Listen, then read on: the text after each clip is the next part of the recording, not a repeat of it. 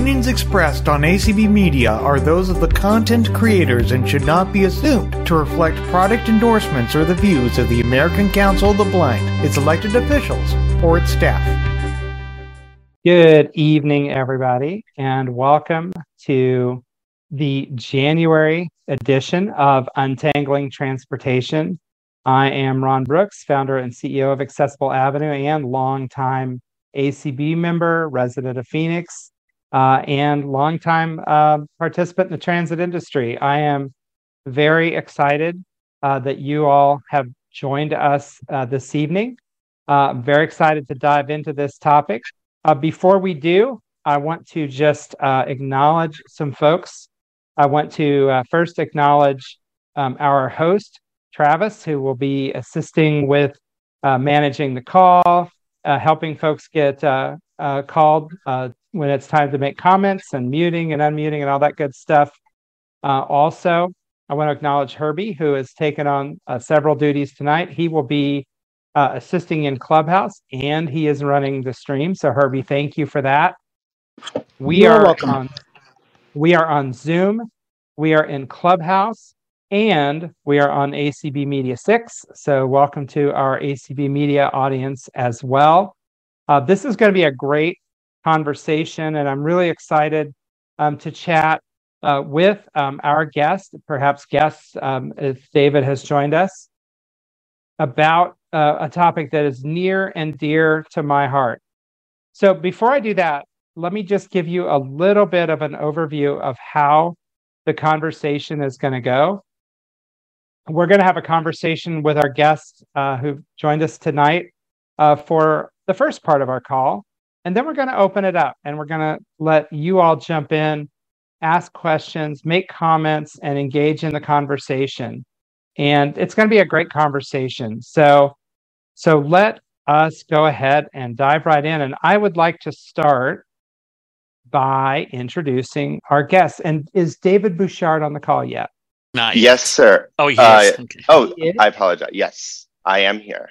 Awesome. Okay, we weren't Perhaps. Yep, gotcha. So cool. So we have two uh, folks who have joined us tonight.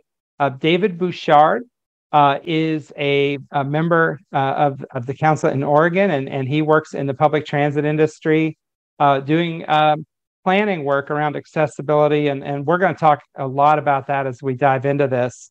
Um, and then we're also going to talk with Donna Browning, who's in the uh, Virginia and the DC area, and she works in a, a customer service center for a national paratransit provider uh, who is providing service in that area. So we've got two people from different parts of the country uh, doing very different things in an industry that's near and dear to my heart. And so let me just introduce this topic and and then and then I want to just jump right in. So I began my transit industry career back in 1993, almost 30, 30 years ago. Like it'll be 30 years this year, and it just seems like it's um, it's a little depressing, actually, to be truthful. But but it's really um, exciting. I've spent my entire career in public transportation, uh, and when I started, and and even now, there there were well, when I started, there were like no disabled people that I knew about working in the industry. I'm sure there were people, but I didn't know who they were. I didn't know where they were, and there were no blind people. I mean, none. I, you know, I went to conferences. I would talk to people, and there was nobody else. And now that's changing, and it's and it's it's not changing fast. But I know folks around the country who are working in our industry who have disabilities. Uh, I know folks that have that are blind and have low vision. Some of them are at managerial levels. Um, some of some of them are at higher levels, and some are at frontline levels, and some are somewhere in between. And and they're doing a lot of different things. It's not just you know one thing. It's not just working uh, on services you know like paratransit or or accessibility, but it's both of those things and other things as well. So so the question becomes, you know, what are, what are the opportunities? What are the challenges? Uh, and, and why should we consider it? And is it a really good op- opportunity for folks with uh, who are blind or have low vision? Or are these guys and me, are we just lucky? And so we're going to just dive right in and talk about all of it tonight uh, with our two guests. David, Donna, welcome. Thank you. Thank you.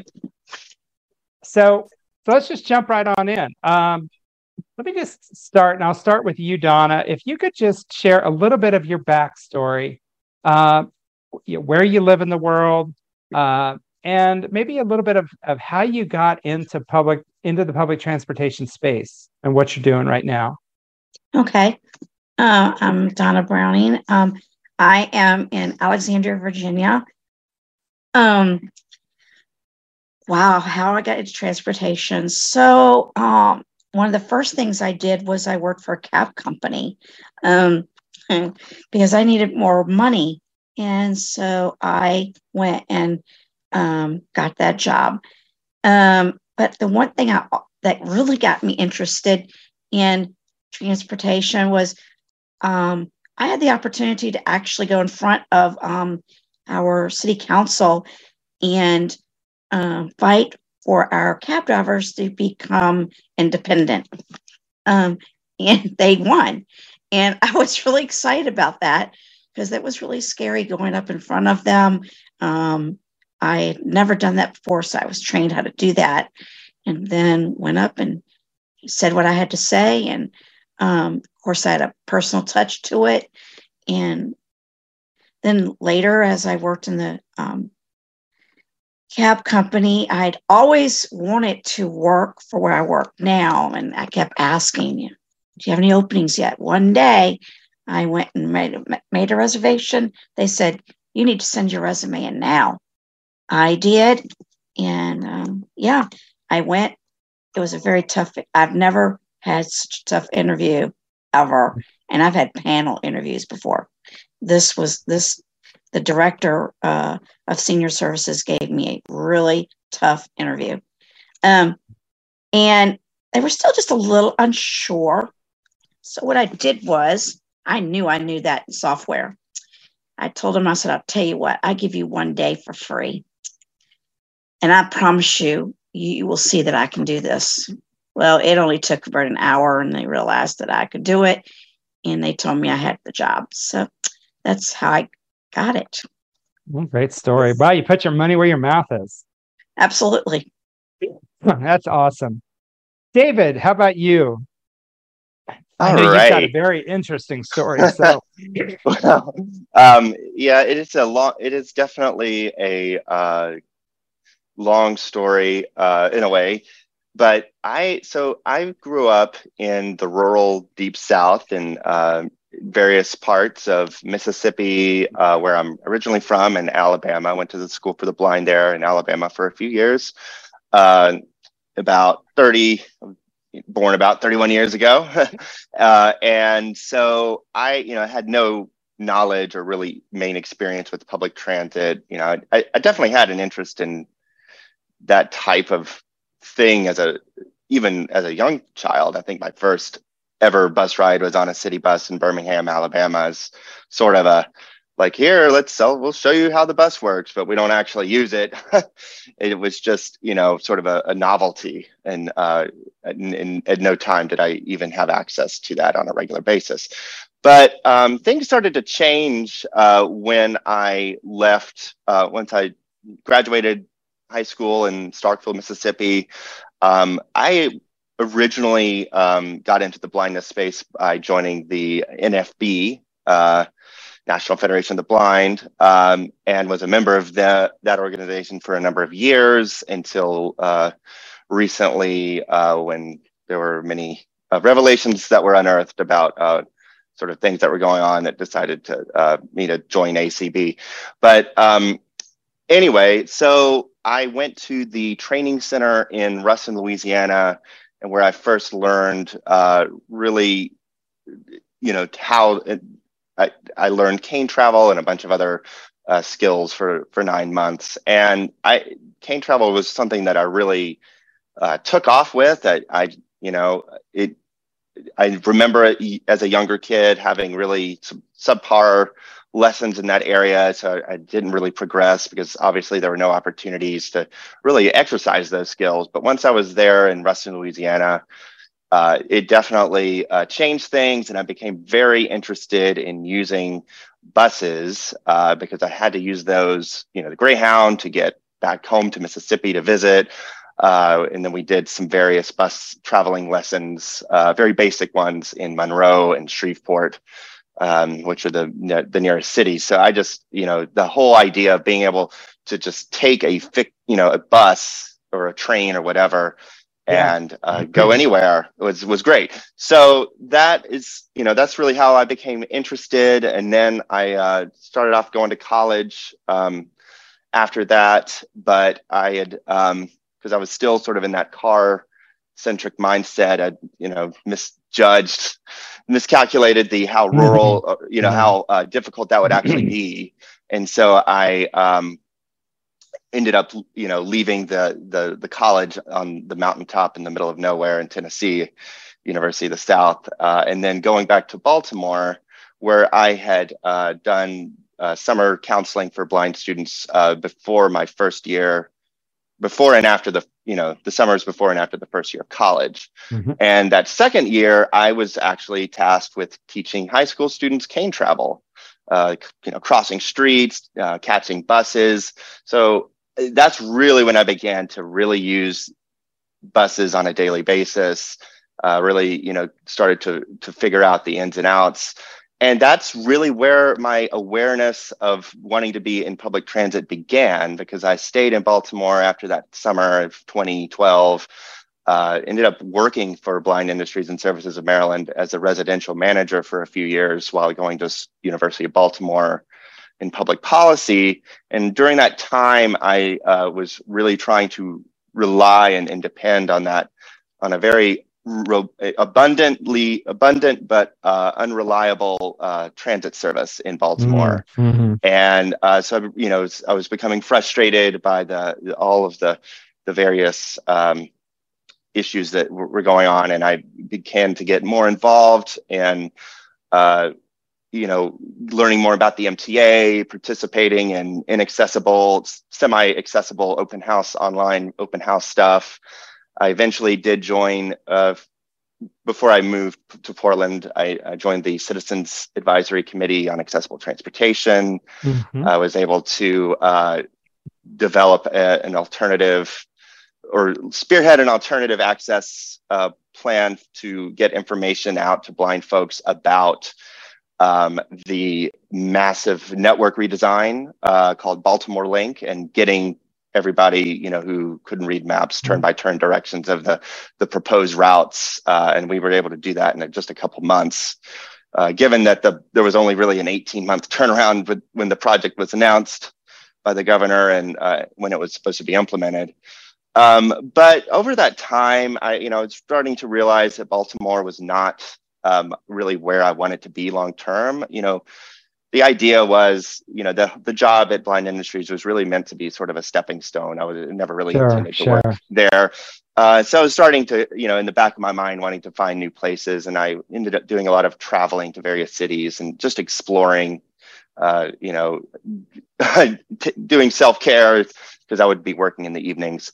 And then um, I ended up finding Portland. I, I had a cousin here; uh, she's still here, and I, you know, came to visit Portland and Seattle, and it was just it clicked. Uh, awesome. Uh, so very shortly after, I ended up moving, uh, continuing schooling at Portland State.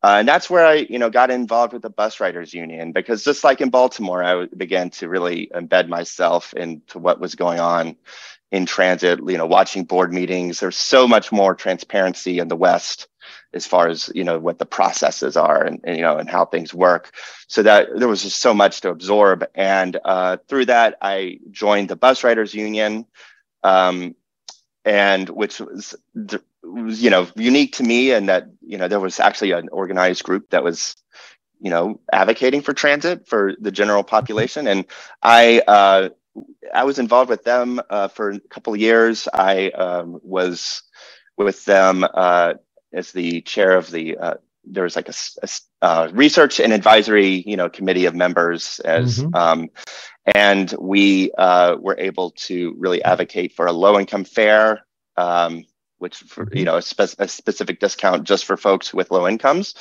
uh, and really focusing on uh, de demilitarization or, or sort of the uh, you know softening the the kind of the armaments and the and the force that uh, you know you'll sometimes see with transit security and making it a more a holistic uh, solution that with more you know ca- compassion, and, and, sort of, right. and care mm-hmm. rather than uh, rigid enforcement. Um, but you know, as I kept to live in, you know, kept living in Portland, I, you know, it ever became more and more pressing to get, you know, steady employment because uh, you know, did have to, you know, with, with family and such, I was able to sort of take that cut for a while, but I that wasn't going to be sustainable. So I was really starting to look for work. Um, and I I saw you know work at you know jobs at TriMet, and I was still interested in getting involved on the other side of it, you know, getting into the into a transit agency to sort of learn and and and be able to sort of make change in that in that mm-hmm. way. And so I initially applied for a uh, field. What does they, what do they call it? it? It's basically a, a, a, commu- a field community relations representative. Mm-hmm. So they mm-hmm. you go out, you're basically a mobile customer service rep and you you go around to wherever you know to busy areas or where there you know max light rail disruptions and so forth. So I applied for that. I applied for a call center position in the uh, customer service department, uh, all under the same division. Uh, but um, things sort of you know things were going well. I was going through the interview process very well uh, for the um, the field outreach representative position. Uh, i didn't and then um, when it came to the driver's license requirement uh, things started to slow down a little bit. Uh, you know they then offered me a different position uh, which i was interested in because it was more hours um, an eight, additional eight hours and more money. Uh, so that was fine. But then uh, that was going all right. And then there were uh, issues with uh, inaccessible, very inaccessible software uh, that are related to uh, the processing of, or, you know, credit cards. And so mm-hmm. there was that really slowed things down again. Yeah but they you know the hr team you know i look back at it you know initially i was like really uh, anxious about all the delays, and I was really pondering, you know, what I was going to do about it. Uh, and but they HR pulled through, uh, and they uh, got me a position um, in the service planning department as an administrative assistant, uh, which is really kind of where I was wanting to be anyway. Uh, they just didn't have an opening when I, you know, on the website. But I mean, I was really interested in service planning all along. And I think it, it, just really worked out that way. And so I just do a lot of very, um, various uh, tasks and uh, work for service planning. Uh, and that's kind of it in a nutshell. I mean, there's, I could go on and on, but um, yep. No, it's, and we're going to get into some of that later um, as we talk, because I've got, I want to dig into some of those things. And, you know, let me just go uh, back to Donna for a minute and just describe when you first started. So and and for you you know you not that so much the taxi but thinking about your your time in the paratransit space where you're working um, you know taking calls from customers. It, it, sounds like you started you hit the ground running. Um, and you know maybe it's because you were already doing a lot of the same stuff somewhere else but talk about that first when you started. What was it like you know what were the challenges uh, Donna, that you that you had to overcome, and you know, how did you do it? So the first thing when I went um, and had the interview, and then they showed me what computer I was going to be using, I'm like, hmm, wow, this is a little screen. Um, and you know, I knew I had my software, but I wasn't sure the screen was going to be big enough to really support um, how big I was going to have to make it. Um, mm-hmm.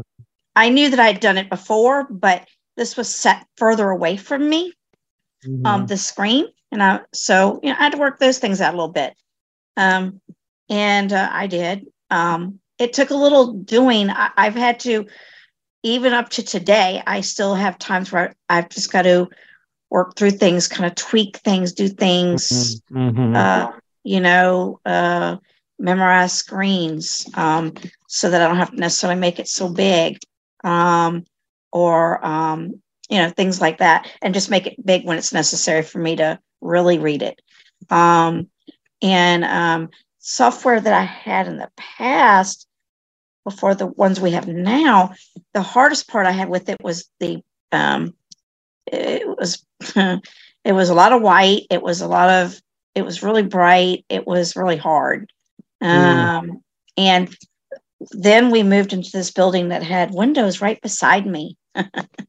okay. In the afternoon, it would start wiping out my screen. So eventually I had to ask for a bigger screen. I was like, this is just not going to work. And I need to also take light bulbs out above me. Mm. So they did do that. and um, that worked great. But then we moved again. And uh, they didn't want to be so cooperative about the lights because my my um, coworker started complaining. Well, that's just right above me, blah blah. so I just tried to work it out, and then luckily we got the software we have now. But I had to go quite a while just to kind of. So a lot of adjusting and readjusting, yes. and you know, oh so, yes, yeah, it's just yeah. constant. And um, they, I did eventually like I try because I, you know, they, my office is a nonprofit, um, mm-hmm. so I try to keep the cost down for them. And I was really surprised when I told them, you know, um, you can just use the Windows magnifier for me, as it also has navig, you know, it also has narrator if I need it. Mm-hmm. And I said that'll save you money. And they said, "You sure? Because you know we will get you the other." Because I checked out the new price. I'm like, "Well, this is what's going to cost you." so they said, "Okay, we'll try it. And if you decide this is not working, we'll, you know." So I was like, I've, I've already, I use it at home, so I know it's going to be fine. So I yep. do try to save them in that regard. Well, let's um, step let's step away from software for just a little bit because I want to make sure we don't lose track of the fact that when you oh no, I'm getting work, that. Yeah. So yeah.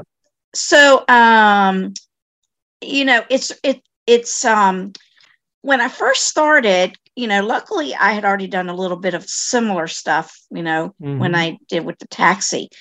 The difference was this time, um, you know, I was dealing with different types of reservations.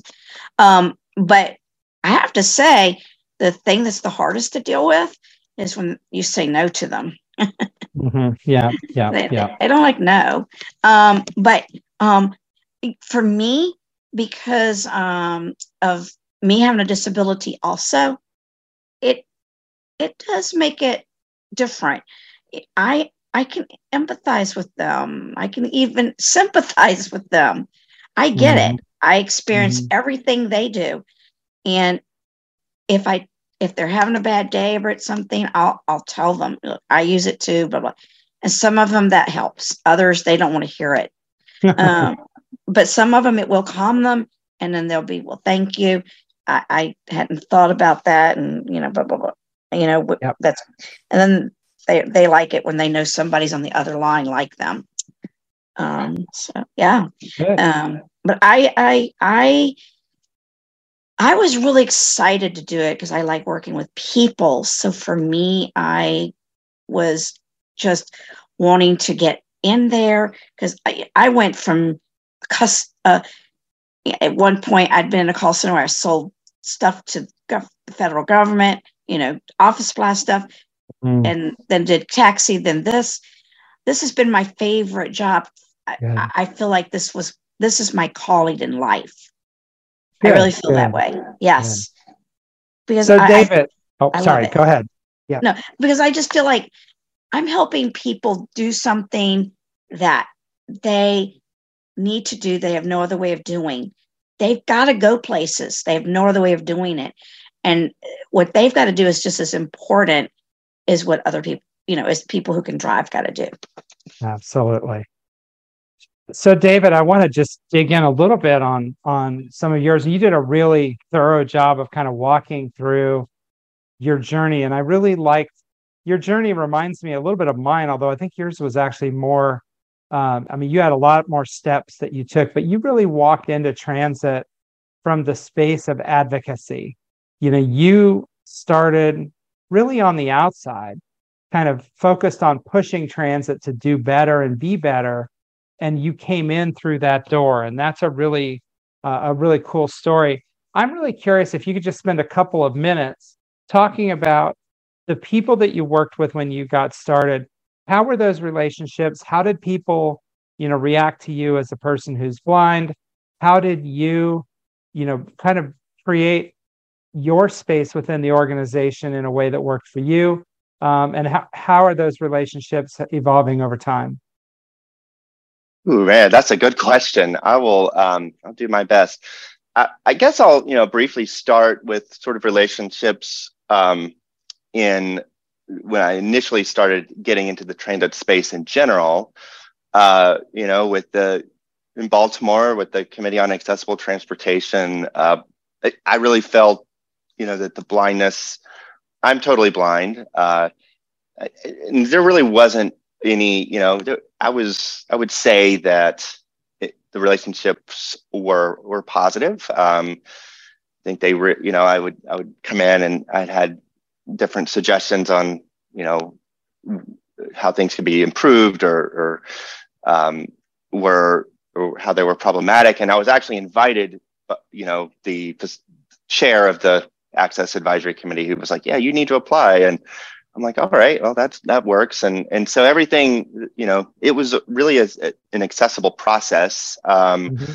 I did, you know, there were definitely things that I noticed, you know, being an advocate, um, how, you know, that there was bureaucracy. There was definitely um, there were you know definitely things that I observed you know tensions between the the you know certain members of the committee and and the you know the transit you know mm-hmm. professionals but um so anyway as far as blindness goes i think there was it, it was a pretty even footing um and then in portland um i would say it was generally positive although um so the you know the group that i worked with opal uh, you know they really had not had a lot of experience with disabled folks. Uh, so there were a mm-hmm. lot of things that you know weren't fully accessible like wheelchair access. You know i'm not a wheelchair user but i definitely you know that was definitely a problem for for some folks. And i noticed you know people you know i saw people you know potential members having frustrations with that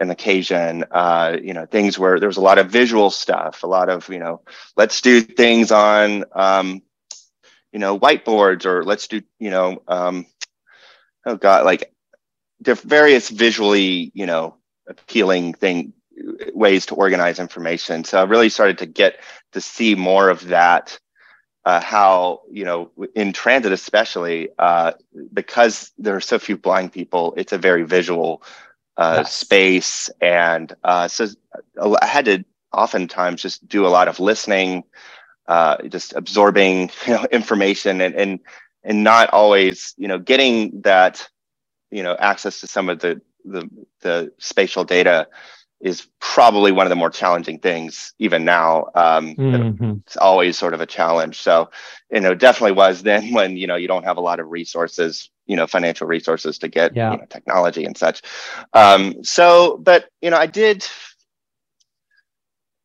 it was sometimes frustrating though there would it was I, it was frustrating to sort of have that access problem and you know i remember you know one time we had a you know a document we were it, it, was we were advocating for you know board positions uh, you know there to be new board members that that were on opal's side and there was one document that was they you know felt was rather classified and so they didn't have they didn't send me an accessible copy just to be you know safe i guess there was mm-hmm. i don't know mm-hmm. it seemed a little and you know at the time i was interning with them uh, and that was being sponsored by the oregon commission for the blind so they weren't even really paying they were having me work. I was working, but they were not yeah. having to pay for it. So, right. and then they didn't, and that's sort of eventually kind of I started to really look for other work because I was like, well, I'm at the point now where I need to, you know, get some compensation rather, you know, rather than just the stipend. It's very little, you know, it, I wanted to do more work, but also I need to be paid for it. And sure, um, sure. So I kind of, you know, drifted away for a little bit and then found that work at TriMet. Um, and that it, that's a different experience altogether. You, you, know, it was, I'm amazed at how, li- like, you know, you know, when you navigate and you walk around someplace, you know, there are always people who want to guide you or help you you know, if you're totally blind, they see you're you're you with your cane or whatnot.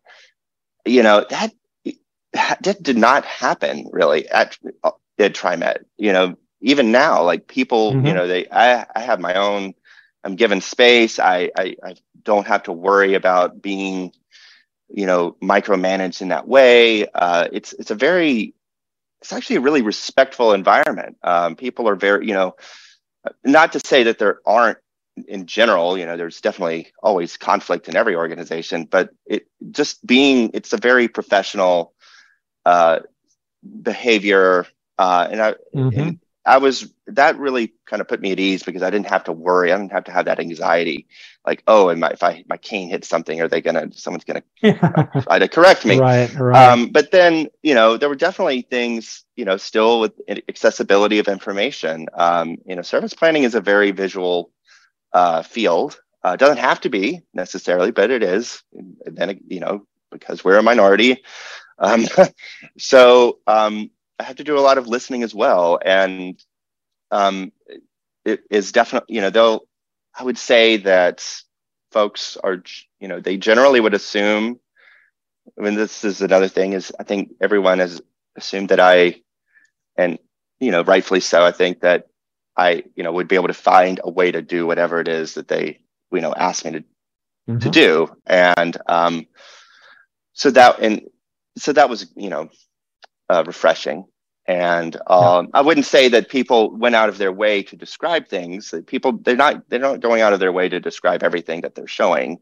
Yeah, they're uh, just doing their I, thing. Yeah, they're doing their thing. I'm doing my thing. And and honestly, you know, as an assistant, I I'm trying to walk that line uh, but you know, I obviously you know I want to get as much information as possible, and but I also need to, you know, a lot of it is just sitting back, you know, kind of absorbing and, and learning how they're doing mm. their processes. Yeah. Uh, and then, you know, after I absorb that information, then I can better, you know, determine what I need, you know, as far as yeah.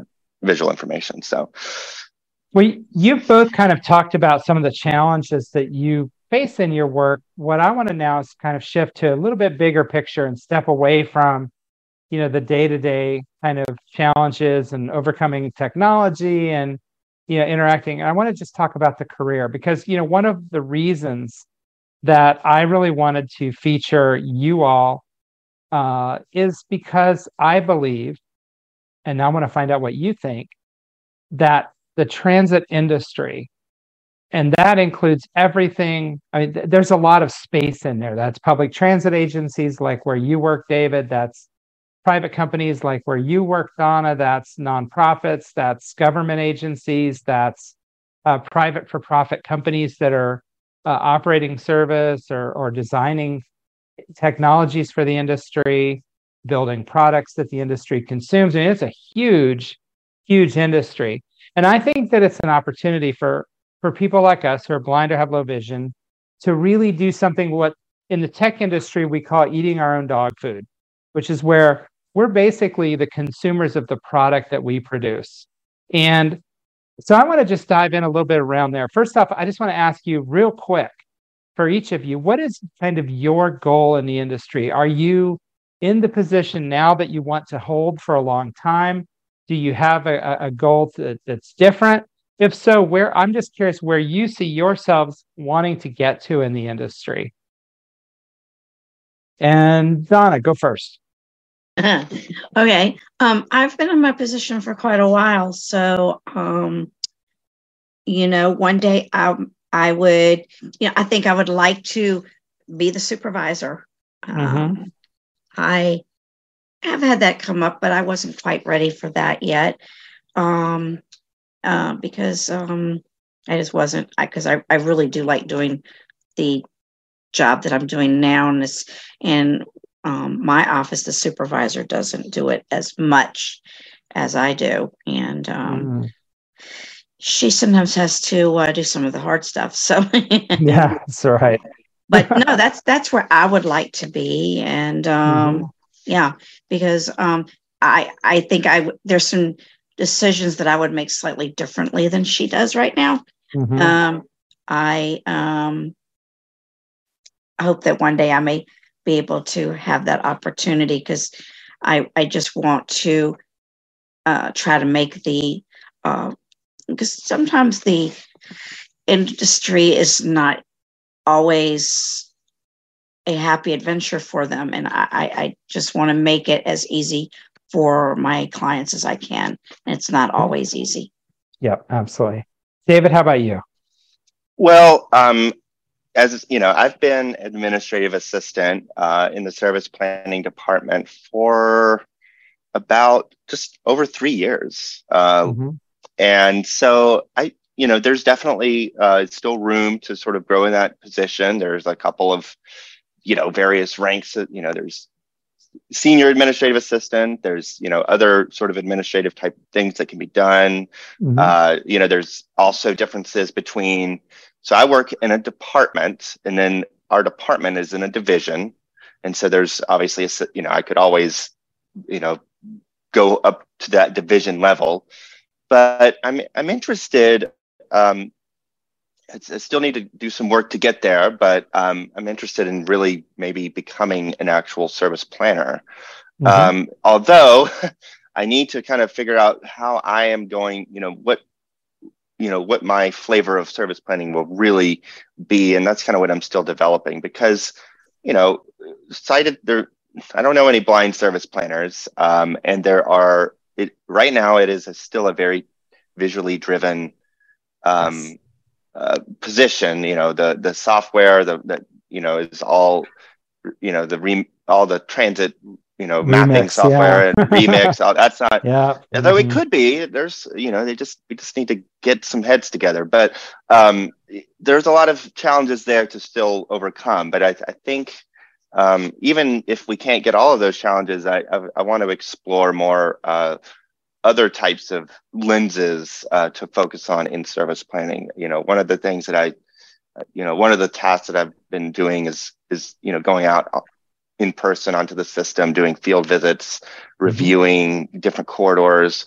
So, you know, I want to kind of take that field observation or that, you know, the field work and sort of in, eventually develop that into a sort of a discipline to uh, gather information and uh, and inform uh, decisions that way rather than only using you know sometimes we you know we service planners really, you know, they can only focus so, on so many channels of information, you know, and so oftentimes it's ridership data and, you know, um, but there needs to be that holistic, you know, ridership data and conditions, you know, field conditions um, yes. and such. So, I, you know, I definitely see myself in the service planning, the network planning um, mm-hmm area for a while because and I really, you know, I'm all about pro transit expansion.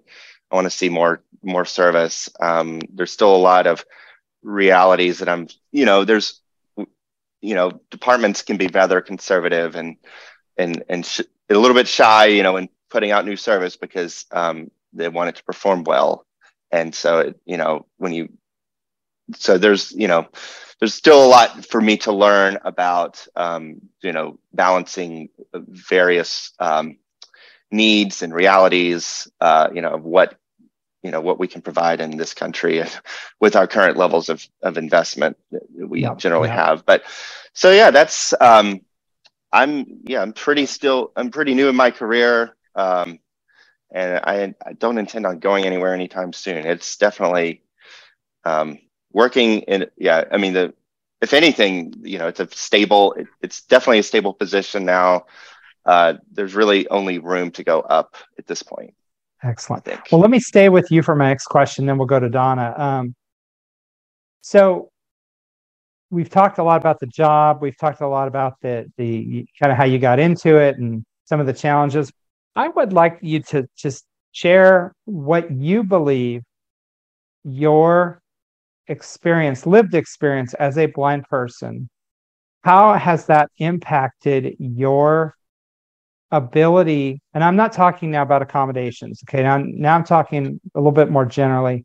How has that shaped your a skill as a professional or or maybe you know how has that flavored the quality or the way that you do your work in terms of your constituent. Let me give you an advan- an example. So so I know that as a blind person, um, I, I do a lot of work in in the space of on-demand paratransit, and I know that because I have experience as a customer, that I have a sensitivity and an awareness to the customer's concerns that many people don't have in my industry and doing the work that I do. And it gives me an advantage uh, in certain situations. And I didn't see this for a long, long time. Um, I always thought blindness was just basically a big disadvantage. It made it harder for me to get promotions. It made it harder for me to find jobs. It made the work harder. I didn't recognize the strength that I brought to certain spaces because of my experience as a blind person. So, if you could just talk um, for a couple of minutes about what you think, how you think your blindness has kind of powered your work in in you know good or bad or however. Well, it definitely has um, influenced you know what I bring uh, to the table in a number of ways. Um, so, one thing that I do for work is to monitor the database of all of our customer uh, comments, complaints, et cetera, that, that come in through the phone or through email to the main customer service line. And then it goes into a database. And so I monitor that to look for trends relevant to our department. So, you know, each department does that. I'm focusing, I'm looking, you know, they mm-hmm. want me to, to look for, you know, things like, you know, what people are saying about our service changes and so forth. Um, so, you know, I really look at, I, I really am focusing on the anecdotal, the written information that the customer is providing. Um, because, you know, I, you know, to be honest, I don't have as much exposure. You know, I'm not as much of a visual data person where I just want to look at, you know, trend lines and so forth. A lot of sighted, I think, you know, that's a, definitely mm-hmm. a, it's a thing that you can do as a blind person, but it definitely is, it's something that's not as natural. Uh, it doesn't come, it's just not, just not the same experience. So I'm really focusing sure. on the anecdotal data and looking at that and then communicating, you know, what people are really saying to, you know, to the folk, you know, I, I meet with someone, one of our service planners every week, and we go over SIPs and we call it service improvement process SIPs. Mm-hmm. Um, so mm-hmm. anyway, it's so I bring that. Um, I, I think I dive more into that anecdotal data than other people probably do. I think you know there, and I look at other things, you know, comments for um, there, you know, other other types of comments when we're collecting mm-hmm. uh, comments for various projects or or uh, service redesigns. Um, so that that's just a, kind of a strength that I bring to the just the day to day part. And of course, I do. You know, they have. I'm assigned to do you know meeting minutes, and you know, I I'm a pretty thorough. Uh, you know, I take I, you know, I take good time to to make sure that those are, you know, are pretty thorough. So I'm really definitely focused on the text, on you know, on the written word, mm-hmm. uh, and you know, reading, writing that, uh, rather than just focus, you know, focusing as much on just visual charts and graphs. But um, and then as far as you know, what I kind of bring to the rest of the agency, as far as you know, my blindness experience. Um, I remember on White Cane Day of 2019, it was a, for just a couple months after I was hired, our government affairs, uh, one of our spe- government affairs specialists who I kind of knew, had known about from Opal and, and, you know, he comes over and he's like, yeah, we've got this request, uh, this blind middle school student, he wants us to have Braille on all of our bus stops. He wants us basically to overhaul all of our signage to be, you know, ADA compliant. He's blind and, you know, could you help us out with this? And, uh, you know, could do some research or just, you know, um, you know, kind of be part of that uh, solution finding effort. Mm-hmm. Uh, and so, you know, that was definitely something, um, you know, being a new rookie, I was like, oh yeah, yeah, sure. And then I, you know, I told my boss and it was like, oh, well, okay, well, yeah, he probably should have, you know, because it's a different department and, you know, he wasn't against it, but he, you know, he was like, yeah, you know, if it's a different department, definitely, um, you know, let's let's talk about that because um, yeah, that's you know how it works in that in that type of space, and that's sure, you know sure, that's a very sure. um, but it but anyway, we, you know, I started to do research. I, you know, uh, interviewed some local O&M instructors. I gathered information about wayfinding, and you know, I, I obviously I knew I had a lot of my own experiences as well, having been on a mm-hmm. bunch of mm-hmm. different systems and seeing what works and what maybe doesn't.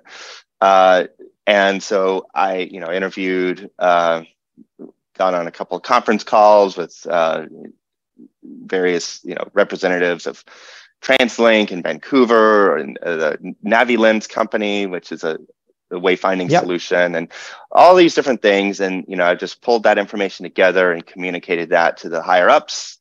Uh, and now I'm part of a um, ad hoc committee of the. It's part of the Committee on Accessible Transportation, and it's focused on wayfinding. Uh, we're actively public meetings anyone can watch uh, on mm-hmm. YouTube, and it's all so um, it's and we're focusing on looking for solutions uh, to you know make the system more non-visually accessible uh, from the website to you know trip planner to Good. physical infrastructure, the works, uh, and it's awesome. all kind of it, it. And so that's you know, and then I'm on a couple other, you know, like last week, our best one of our senior bus stop planners, who I see all, a lot, you know, he comes over and he's like, "Hey, can you you know give me some ideas?"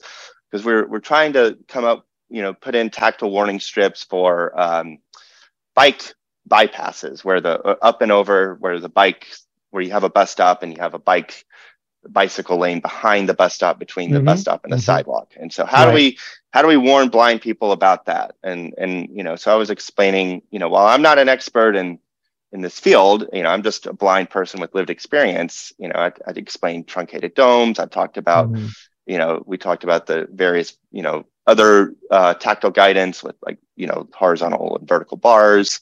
And uh, so things like that. Uh, they want to, awesome. you know, because I'm, they know that I have, uh, you know, a, they know I'm transit dependent. You know, I use the bus all the time. So they know that I'm always out there.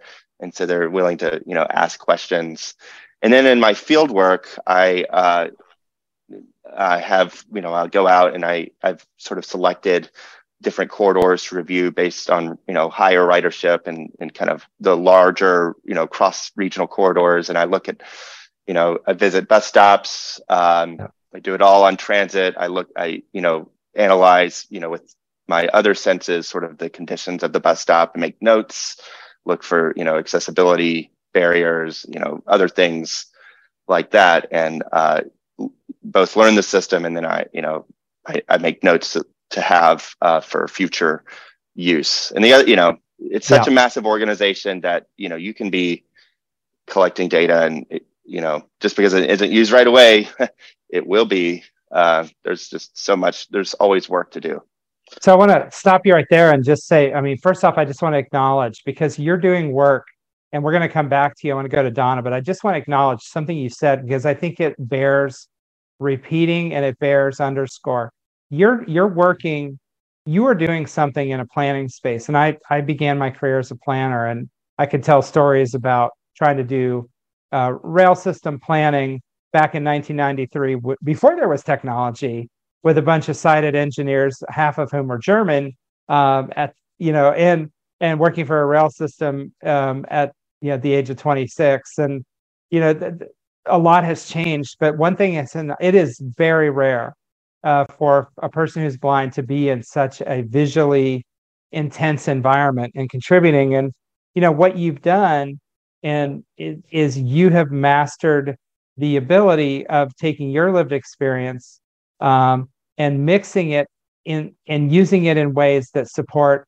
people who generally are very visual and, and these are just not things they're even going to see so um, and we're going to come back to that i'm going to ask you one more question in a minute but i want to jump back over to donna so Donna, mm-hmm. talk quickly about your how your blindness makes you. You've done this a little bit, but maybe just reiterate how your blindness helps you or or, or impacts the way you do your work and the way you show up in your job. So um, the one of the things um, I get to know my clients, and um, some of them I know personally, and some of them I don't. so the ones I know personally, uh, if I um, or if I know the client's blind or visually impaired, if I see they're getting a lot of no shows, I try to find out why. I'm wondering, Mhm. Okay, You you don't Um, just suspend them? huh? Yes. Well, that's what I tried to help them avoid. Yeah. Right, right. So, right. um, yeah, because there have been instances where we, you know, there may be a client who's hard of hearing but also blind. Mhm, That could cause mhm. interesting issues in them getting their trip. Um, and some people who are blind have better O and M than others. Yes. So some are going to do fine at getting trips. Others, if they have bad O and M, they're not going to do so well. So I try to, if I know them, you know what they're capable of, uh, it helps me to help them. like um, one of the things we've discovered that if uh, that's helped a lot of our visually impaired people is to tell them uh, when they make reservations to have us put in the notes to have the driver identify themselves. Yeah, Um, yeah. Yeah, because we've had an instance where somebody got in the wrong vehicle. So- So, that's not good. So um, we, we try to avoid that. Um, and also, it helps too because it helps me identify somebody who may need um, services, who has been overlooked, fallen through the Mhm. cracks, and I can help them. Well, at first, they didn't want me to necessarily do this, but they later have seen the um, benefit of it. So now they just tell me, unless the lines are really, really busy, I can do it. If they said it's really, really busy, just do like you were doing and get the name of the person, call them back. So I will try to help people um, who may be lacking in services or have none at all to get what they need so that they can um, become more independent. Um, So you're talking about empathy. You're you're saying basically that your Yes. blindness has given you a level of empathy, absolutely. And that that that is absolutely something worth noting because again, you know, one of the things I wanted folks in the audience because this is really for you. I mean, we're having a nice chat, but this is for folks out there who think what what you know, we all know that blindness creates challenges. I mean that that's we all understand it. Got that. Got yeah, we read the memo. What we don't always think about is the ways that it makes us better.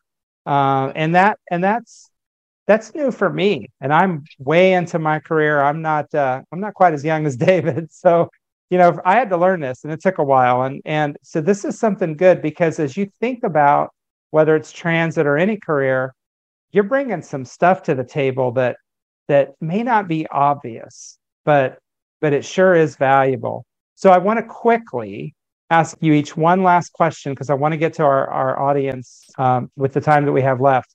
So quickly, Don, I'll start with you. Mhm. If you had one piece of advice for folks on our call who are thinking about public transportation or passenger transportation as a career choice, and they're not too sure, what would you say? Two sentences. Give it a try and do research. All right. Give it a try. Do research. Awesome. David, same question.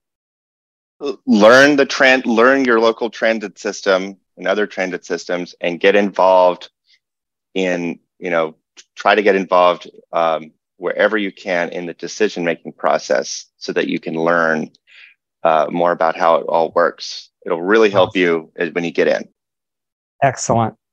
All right. We are going to open it up now and we're going to take as many questions and comments for our guests as time permits. Um, we um, going to ask the host to just give us a warning at about um, 25 past the hour um, so that we can wrap up, but we are good till then. So, uh, Travis, if you would like to uh, start calling on people, and what I'd like do is just first name, where you're from, and then your question. If it's to either David or Donna, be you know let mention that, or if it's just a general question, and we'll just see where we go. All right. And Believe it or not, we have no Zoom. hands. No hands in Zoom. What are we looking at in Clubhouse? I'm just giving people time, but uh, so far no hands here either. So far, no hands. Okay. Well, I guess we've answered all their questions. So I've got a couple of others because I was prepared for just that eventuality. Um, Okay, we do have one hand now. oh, good. Well, now you see they heard that I might ask a question and now they're rushing to the exits. Um, go ahead. Sue Ellen. Okay, this is Sue Ellen. I'm in Louisville, Kentucky. Um, my question is for Donna. Um, does it ever make life complicate your personal life complicated dealing with people you know if you have to have had have had to tell them no? Does that ever end up coming back to bite you in your personal life? No, I don't let it. I, I make it clear to them I'm doing my job. And uh, if they feel that is too personal, I'm sorry about that. But uh, that I my job isn't, you know, I have I, I have to follow the rules and um, I will do what I can to help them, but uh, I'm going to stick with what I'm having to do because I'm being paid to do it unless they're going to pay me. No, no. But I do tell them no. Um, I, I, I tell them, uh, you know, I'm not going to let this get between us if you don't. And uh, they general, all of them generally know what they can and cannot do. This has happened. Yes, it, it actually has. Uh, but we we talked about it, we worked it out, and I told us I'm I'm just doing my job, and you you really do know the rules. Yeah, that's a really excellent question, actually, because I will tell you, when I started my career, particularly when I, I was uh, a young manager in Florida back in the mid, uh, I'm sorry, the late 90s, and I was managing paratransit and I was very involved in the Florida Council at the time with the local chapter. And a lot of the chapter folks who lived in, you know, who were in the chapter were my customers. And our service, to be to be blunt, was bad. And it was bad for many, many reasons that had very little to do with me, but I was the manager. And it was it was a learning curve to to uh, balance that and to figure out how to draw those boundaries between Ron as an advocate, as a person at home, as a member of the Florida Council of the Blind, and Ron, who was the director of accessible transit services for for uh, Palm Beach County Transit, and that took time, that took effort, and it was not easy. So Donna, it sounds like you've uh, you kind of set that set that boundary, and and that's great. Yeah, I uh, had to. I had people yeah. come to my door at six o'clock in the morning. Where's my cab? I'm yep, like, do yep. I look like I'm at work? Sounds familiar. Uh, Sue Ellen, thanks for the question. Do we have any others? Giving people time. So far, not yet. Okay. All right. Well, I'm going to throw a question out while we are waiting, and it kind of really feeds off of that. Could you guys just talk about a little bit more broadly about how you um, are able to balance your roles as advocates, uh, which of course means pushing for more and better for for folks, maybe folks within the council, maybe you have other areas that you advocate for. Um, how do you balance that with your roles in transit? And transit, let's get clear. Even if even if people in transit like and agree with you, they have jobs to do. They're they're not advocates when they're on the clock. So how do you balance those roles, and how do you uh, how do you find that to be? And David, let's start with you on that. Okay. Well, um, you know, I think I don't have a lot of. Um, I wouldn't say there are many like instances where there's you know i have a conflict with say an advocacy space and the, the job that I do. Um, although it has, ha- getting this job has definitely helped me to understand um, the uh, hard realities um, that are often associated with um, you know the decisions that transit agencies have to make, um, and that yes, there is definitely um, a lot of of room and space for advocates. There's a lot of things that need to be advocated for. Um, but there's also, um, you know, it also helps to, for, you know, the advocates to understand the, you know, how to, you know, where to put, you know, where to advocate, you know, with the mm-hmm. transit agency, it's such a large entity.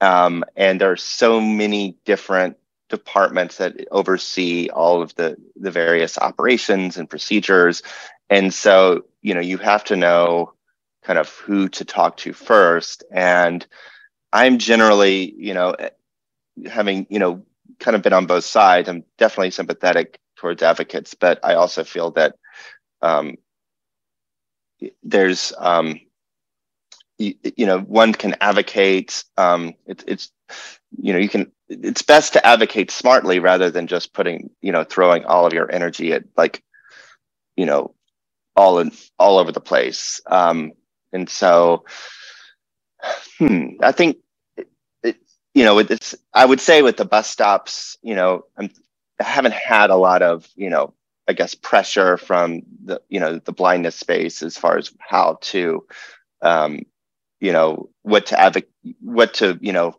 do or what to recommend that, you know, that my um, superiors do it in, in sort of that implementation of non-visual yeah. wayfinding solutions. But, yeah. um, you know, I, yeah, it's just more, you know, if there were those types of pressures, I would, you know, be trying to explain to them how things, you know, without giving away confidential stuff, but explain sort of how the bureaucracy works because those lessons, you know, if you understand, you know, that how, you know, you know, the different departments, you know, make decisions, then I think it mm-hmm. actually helps to humanize uh, you know, the people who you're sort of yes you're you're pitted against and and to, to then be a better advocate because then you know uh, sort of what their limitations are and what they can do.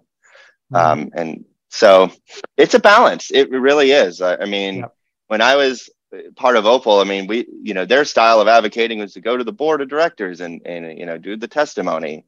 And then other people will you know they advocate in a different way. They you know maybe they'll go through the advisory committee and or they'll um, or you know they'll try to meet with the with the the managers, you know, maybe one on one, but um, there's a lot of different ways to do it. And I think sure, the more one on one conversations are probably the more you know where you get more understanding and uh, and things done. So Donna, how about you? Um, how are you finding the the you know the balancing of your work life and your advocacy life? Uh, you know, are you doing a lot of work say, for example, within the council, or are you kind of focused on your career? Are you balancing? How's it going?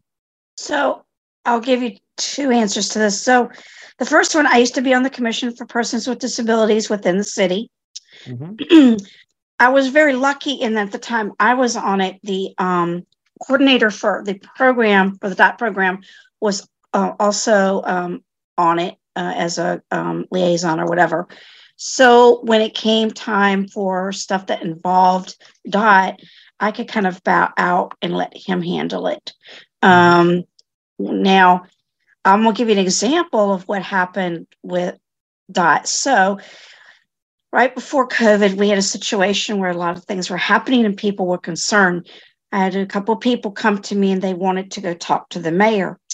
They wanted to they wanted to get a group together, come up with the plan, and and have a call with the mayor. Well, I knew that I could not do this, so I told him, I said, I cannot do this. What I can do, I can help you prepare for your call, but I cannot be involved with the actual call because I had to be mm-hmm. careful.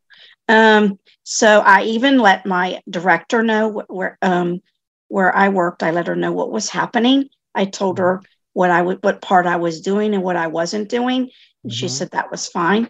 So I helped them because I learned quickly that the way they wanted to say what they had to say was so wrong. So I helped them learn to how to say what they needed to say in an appropriate mm-hmm. way mm-hmm. Um, to get heard and not ignored. And, yes. Uh, and and and so they could keep the conversation going and not have them stop boom boom. And yeah. um and then um i helped them maybe come up with ways to say it. Then they got together as a group came up with it. They had the call and then when the call happened i disguised myself. They and no one knew i was on that call because i masked my number and I didn't stay on the whole time. I stayed on just long enough to hear a little bit how they were doing. I saw they were doing fine and I hung up mm-hmm. because mm-hmm. I didn't want to be asked, were you on that? I, I, I just wanted, I wasn't even on, I, I just was on long enough to hear a little, little tiny bit. I saw they were handling it. I, I was done. And uh, that's how I handled that because I had to be careful because it was, um, you know, kind of a very thin line right there. And Mhm. um, so, Yeah, and, yeah. and I, I struggle with this sometimes. I do. Uh, I struggle with what I see that needs to be done and want to talk. And I just had this conversation with the director. I said, I really would like to speak, you know, to her boss because I see some things that really need to be blah, blah, blah. But like she said, she says, now are you going in as a client or are you going in as, you know, an employee? Because she says she's going to pay attention to them differently. And um, she says, so you got to decide which one you're going to do. I haven't had that conversation yet because I'm still trying to figure that out because I'm so passionate about both of them. And it, sometimes it's just some days it's hard to draw that line. So I'm trying to still Mhm. find that line. So it can be hard, it can be challenging, and sometimes it can just be very unsure. You know, that's a that's a really um, and I've been in that space and and tried to figure out that that midpoint between what do you do as an advocate versus you know what hat are you wearing? And and I will tell you that I believe that one of the things as advocates who work in an industry that requires advocacy. Uh, our- industry, transportation, is better because of the work that advocates do. And it's not just around accessibility, it's around equity, uh, it's around non discrimination, uh, it's, it's around the environment, it's around pedestrian accessibility. Uh, y- y- all of these areas have required, the industry would not have changed very much without pushing from the outside in. And we, as people who are blind, have a natural skill based on life experience to help with those advocacy efforts, especially around accessibility, but also around some of these other areas. So it's a challenge because we are being told to kind of set the, the thing that makes you valuable, leave it at the door, don't bring it in. You're here to work. And what I've learned is I have to be clear about the hat that I'm wearing at any given time, whether it's a transit employee hat or an advocate hat. But what I have learned to do is to use my skills as an advocate to inform how I do my job. And I've learned to use my skills within the transit industry to help advocates become better advocates. And it sounds like that's the path you're on. Uh, and I think it's the right path. And the cool thing for people, because if you're sitting out in the audience and you're thinking, well, do I really want to work in this industry? Because I'd have to give up my my autonomy, I'd have to go along with the company line, you know, that kind of stuff. What I would say to you is, is it's actually the opposite.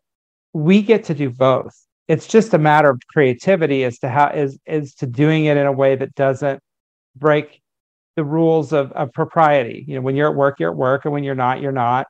Um, but it's really recognizing that you get to do both, and and over time, we're making the industry better, and we're making it easier uh, to advocate for change because we are already doing it in our jobs.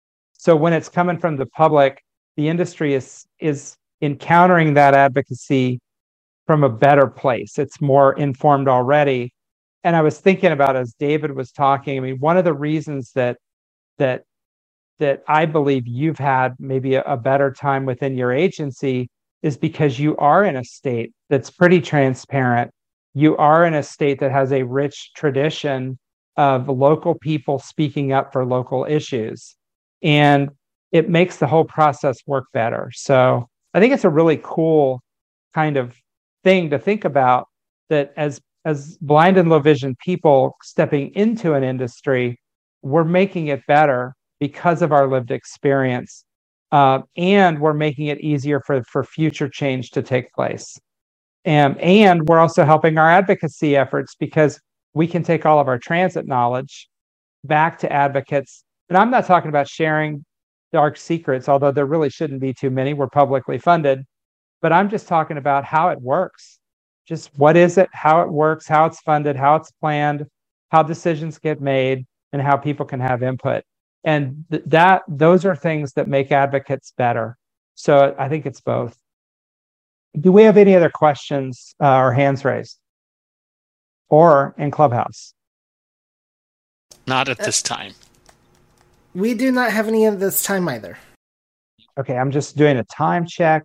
So it's 8:09. We're a little bit early, but I want to uh, you know one of the one of the deals we have on these calls is that we use the time we have and then if we have time extra we'll we'll open up for just general comments and questions i want before everybody runs we're going to announce the month the february theme and it's going to be a fun one so don't leave unless you just really want to leave what i want to do before i do is i want to thank donna and i want to thank david for coming on for sharing so much of your own journey and transportation you're welcome to stick around i'm going to open this call up now for people if you have just other kinds of transit questions or comments, uh, uh, anything inside the transportation space. Be happy to field those for about 15 minutes. And then I'm going to tell you what we're going to talk about in February. So we'll just give folks a minute. Again, Donna, David, thank you. Any hands getting raised? Hey, it looks like we have one. Okay. So so far, Terika. Okay. If that's how you say your name. It's not, but it's all right. Everybody mispronounces it. how do Why you don't you it? pronounce it? How do you say it? Tarika. Tarika. Tarika. Okay. Okay. Where are you from, Tarika? I'm from St. Louis, Missouri. Awesome. Go for it. So my question is how do you find these advisory meetings that are open to the public? Uh, because I've tried to find these advisory meetings on the website transit company, uh, and I put in their search, you know, advisory meeting, committee meeting, meeting, and come up with nothing. And I've even tried Google searching. So the transit agency in St. Louis is by State Development Council, uh, and then the the transit is branded as Metro Transit. Um, I think Google generally works better than most agency websites from a search perspective. Um, it's just more robust, and I think I think you're on the right track. I mean, I would. The other thing you could do is if you can't find it online, and I would try different search words and just keep trying.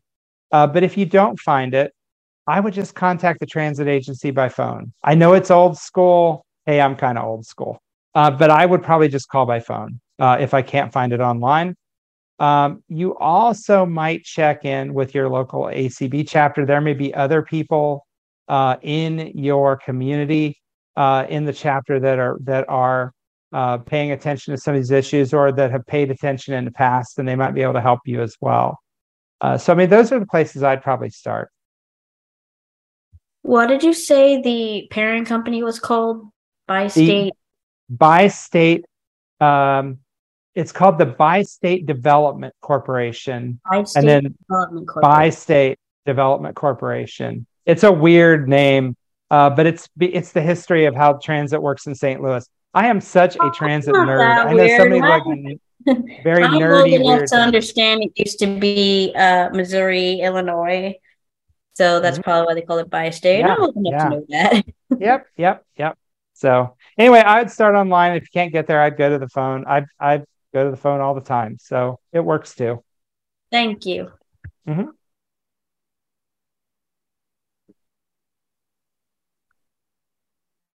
Any others or in Clubhouse? We're still clear. Okay.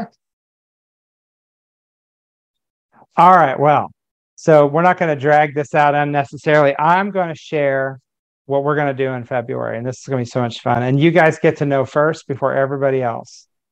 So last week, and this is totally personal, I, and I was already thinking about this topic. So back last June, we had a really fun discussion uh, with a guy named Chris Webb, who is with a company called uh, Foresight Augmented Reality. And we talked about a project that, that Chris's company was doing to try to help the autonomous vehicle industry become more accessible for folks with disabilities. And, and it was a it was a really fun presentation. But but it you know but it was technology, it was deep, it had like big words in it, you know all that stuff. This time I want to have fun. So and it was fun by the way. I thought it was fun, but but I'm a nerd with that stuff. I want to have fun. And so what I want to do is I, I got to take my first autonomous vehicle trip, like in a true autonomous vehicle, no driver, just me, uh, my wife, dog, you know, guide dog, no driver, cars driving around, and we're the only people in it. And it was pretty cool. And what I want to do is I want to invite folks in the community if you have been on an autonomous vehicle of any kind. It could be an autonomous vehicle like the one I was on, which is like a Waymo, where you, you call it and it just takes picks you up and takes you where you want to go, to autonomous shuttles, which we're seeing in some cities, uh, anything at all. I would love to find you and make you a guest on our show so we can swap stories about riding in autonomous vehicles, talk about what was hard, what was easy, um, how we solved any of the challenges that might have come up, were we scared? Uh, all that fun stuff. So I'm looking for people that have done it because everybody has opinions. I want people that have experience to go with their opinions. So we will put the word out uh, tomorrow widely, but I'm looking for people to send me um, at our company email address, which that I can share. It's connect at accessibleavenue.net, which is all one word. Share your story just a, a, couple of sentences or even better if you if you want to make a little audio file or a video a video and attach it that would be even better but i'll take it either way. I want to hear your stories. And we're going to find two or three people uh, who can who can share their stories uh, and we're going to talk about this topic. And i'm going to try to get somebody from one of the companies that can also come and chat uh, from the perspective of the companies who are developing this stuff. And we're going to talk the autonomous vehicles on the street, not in theory, not on the drawing board, not in the future, but right here, right now. So if that's you, if you know of somebody, if if you know you're interested, drop us a line at connect at accessibleavenue.net. Drop us a video, uh, just a minute or two. It doesn't have to be much, and it doesn't have to be fancy. Uh, just tell us, uh, tell me enough so that I know why your story is cool and why we should put it on. And we will market this thing to the heavens and have a great time next month. And that call, by the way, is on uh, Wednesday, February 15 uh, at this same time, 9 Eastern, 6 Pacific. So I hope that gets some people excited. Uh, like I said, we'll put the word out tomorrow to everybody who wasn't uh, on the call tonight. Uh, and um, I hope that we get a lot of really fun submittals, and it'll be fun to put that together and and talk about something that's really interesting and and cool. So, so any final hands? Anybody out there? Uh, last call for any comments, questions. If not, we're going to do the wrap up. Uh, is back up. Okay. I once heard a question asked if a blind person was in a self driving vehicle, how would they know the police are trying to stop them for whatever reason? That's a great question. Bring it next Tuesday. Okay. You just bought me a month to think about that answer. Um, I think there is an answer, but um, I think that's a really, really cool question. Anybody else? Not at this time. All right. Well, we're going to wrap it up. I want to again thank our guests, David and Donna. David, thank you. Donna, thank you. I want to thank Herbie uh, for doing uh, clubhouse work um, and also for streaming. Uh, this does become a podcast, and it only becomes a podcast because I actually knew how to hit the record button and because the good folks at ACB Media make it a, into a podcast. So thank you so much for that. Uh, and also, Travis, thank you for hosting and and keeping everything on time and on track. You're welcome. Uh, we are we are going to wrap this up until next until February. Everybody, uh, good night and enjoy your evening.